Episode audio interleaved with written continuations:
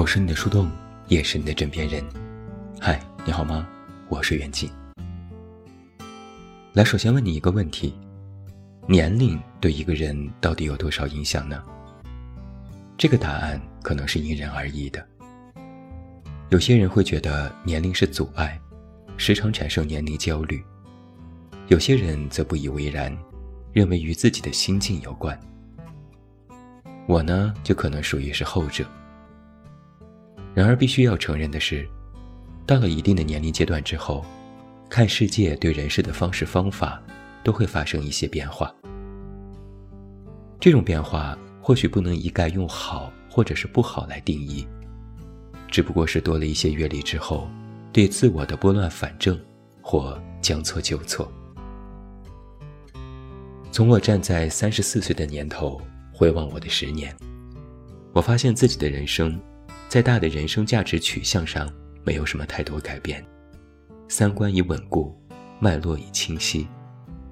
但往细了看，依然会有那么一丢丢的变化。那就是，过了三十岁以后，我发现自己越来越像父母。这种相似，甚至是全方位的。在二十多岁的时候，我完全没有这种感觉。觉得我一点都不像他们，甚至要求自己不要和父母有相似的地方。可能是从内心里对父母的教育方式有些许不赞同的地方，于是曾经斩钉截铁地认为，我将来一定不要这样。但很遗憾，过了三十岁，我察觉到自己在许多方面都和父母，嗯，怎么说呢？不能说是毫不相关吧。只能说是一模一样，尤其是在生活习惯上。我以前其实不是一个特别爱干净的人，男孩子嘛，二十多岁的时候哪有功夫和心思用来打扫家呢？但就是从这几年开始，我发现自己有了越来越严重的洁癖和强迫症。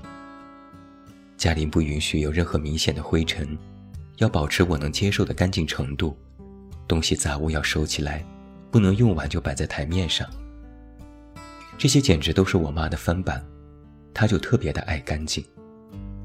而我妈的爱干净又源自我姥姥，她老人家的干净程度可是全宿舍都出了名的，真像是一个奇妙的轮回。之所以称之为是轮回，是我的这种改变是自然而然就发生了，好像就是身体里的 DNA 突然动了。突然就爱干净了，突然就爱打扫家了。到现在，是我有时会嫌弃我妈不干净，一回家就帮他们洗水池、刷马桶，各种干活，我妈表示很满意。性格的某些方面，我则是我爸妈的综合体，也许更多的偏向我爸一些。我这个人呢，反复说过很多次了，脾气差，耐心也不好。一言不合就开怼，有时还有点暴躁，这些都是公开的秘密了。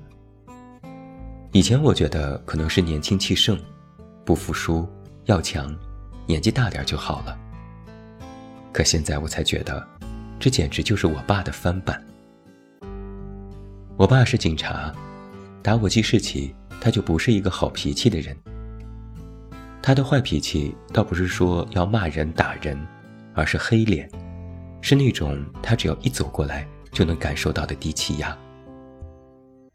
我现在就和他一模一样，有时我不开心了，我就不说话，就会板着脸，软硬不吃。关于这点，我也和我爸沟通过，他说有时他发火，不是对别人，而是对自己，就自己和自己生气，自己较劲。我心里一惊，这不就是我吗？我有时就会自己生闷气，也说不好到底是因为哪件事生气，反正就是生气。这时别人不能来劝，越劝越糟糕，非要晾着我、晒着我，别搭理我。过一会儿我自己就好了。而再一想，这不就是我爸吗？这种相似还体现在许多细节上，比如我第二天要和人交谈。必须第一天要翻来覆去想好说什么，做好各种的应对措施。比如做某件事，我会格外在意细节的部分，并往往因为别人细节没有做好而生气。比如我越来越在意规则这件事，在一些时候会因为一些人事失去了控制而感觉到焦虑。我在和我爸说起这些的时候，他还连连摆手说：“不是我，我可不这样，就嘴硬。”转念一想，嚯，这不也是我吗？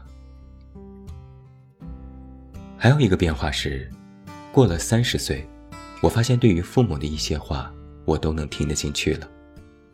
尤其是在关于金钱这件事上，好像变得和我妈一样，学会了逐渐精打细算的过日子。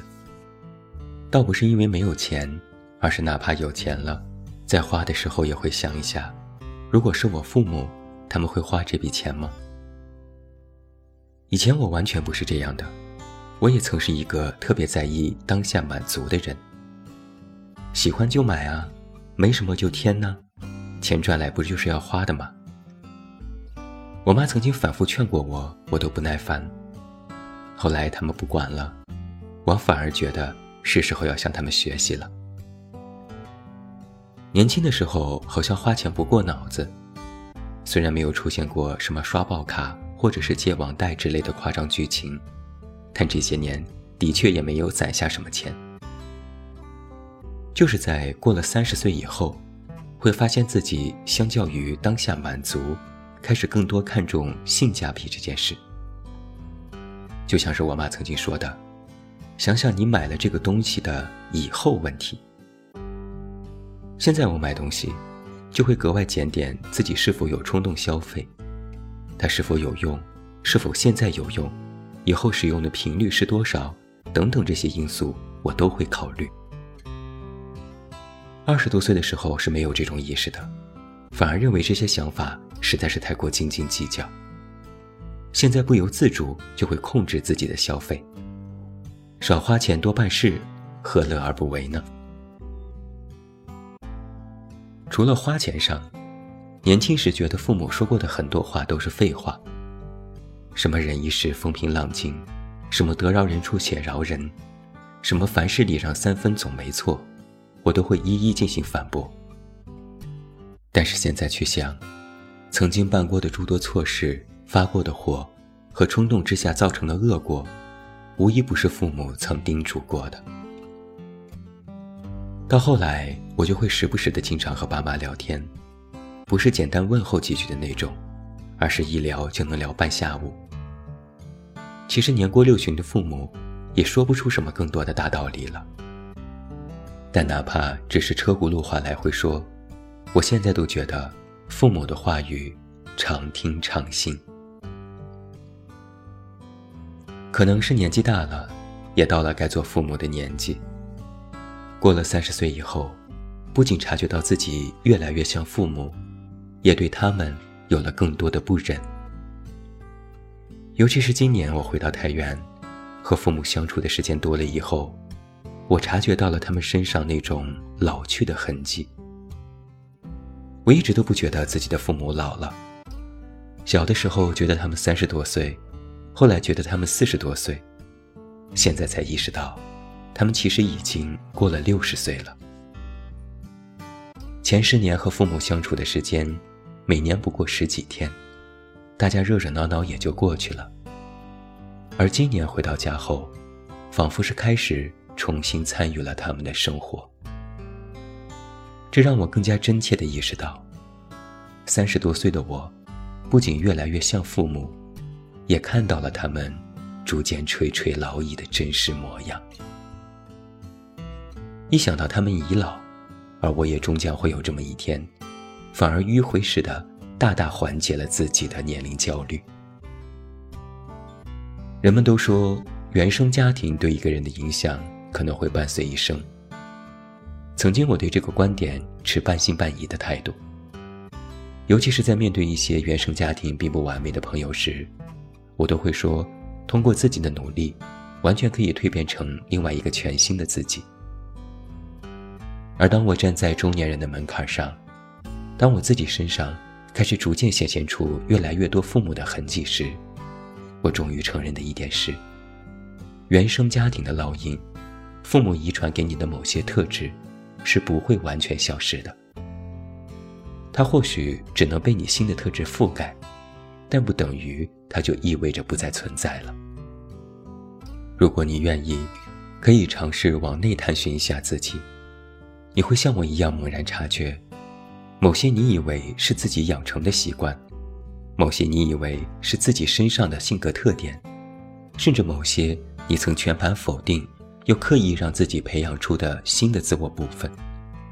你以为这些。是你的独创，但是他们的源头都来源于你的父母。我不觉得与父母相似这件事有多么值得让人欣慰，亦或是多么让人感觉糟糕。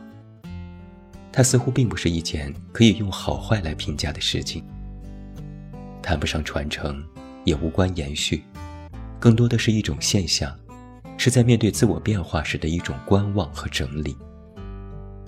但我会经由自己的这种相似和变化，来反观以后可能会面对的家庭教育部分，以此来提醒自己：如果将来有了孩子，我应该做些什么？这可能才更具有现实意义。人生百年，大浪淘沙，我们不会留下些什么。唯一可能留下的，就是在无尽的苍穹里，曾经度过时光的那些痕迹。它不会被旁人察觉，甚至连自己都不自知。但它会一直存在于你的身上，影响着你，改变着你。渐渐的，慢慢的，让你一点点明白，再一点点看清。就像父母带给你的那样，那是一种羁绊。我是你的树洞，也是你的枕边人。关注公众微信“远近”，找到我。我是远近，晚安。苍山洱海旁，在我身边。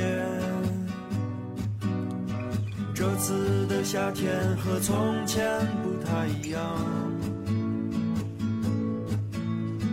单车在经过田野，你轻轻唱。睁开了双眼，只剩下相片。牵手走过的街就在眼前，经过的路人和我们那时一样，真的永远无法和你在一起。但我会微笑着想起远方真的只能唱歌给你。听，因为长大后的世界还是分不清，一颗心不大的地方有许多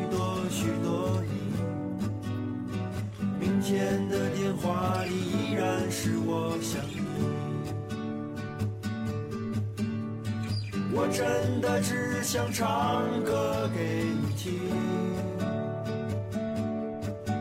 没有甜蜜的话语，只有一起走过的路，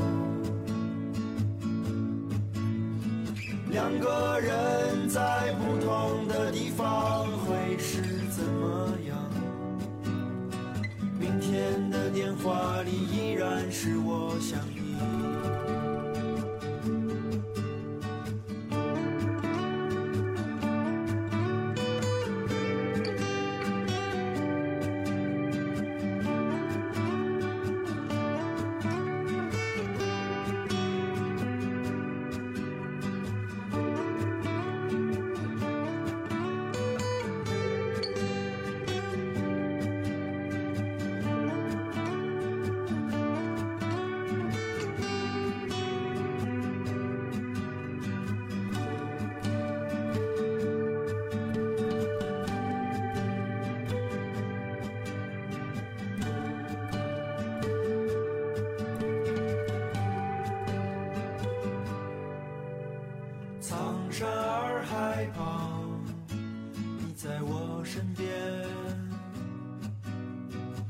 次的夏天和从前不太一样，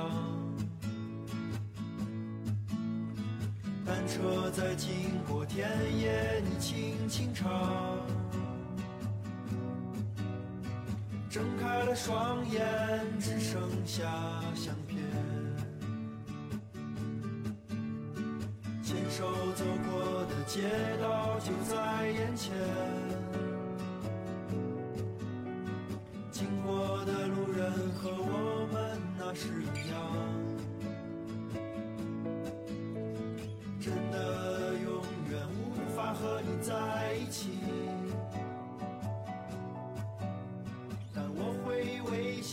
想起远方的你。我真的只能唱歌给你听，因为长大后的世界还是分不清。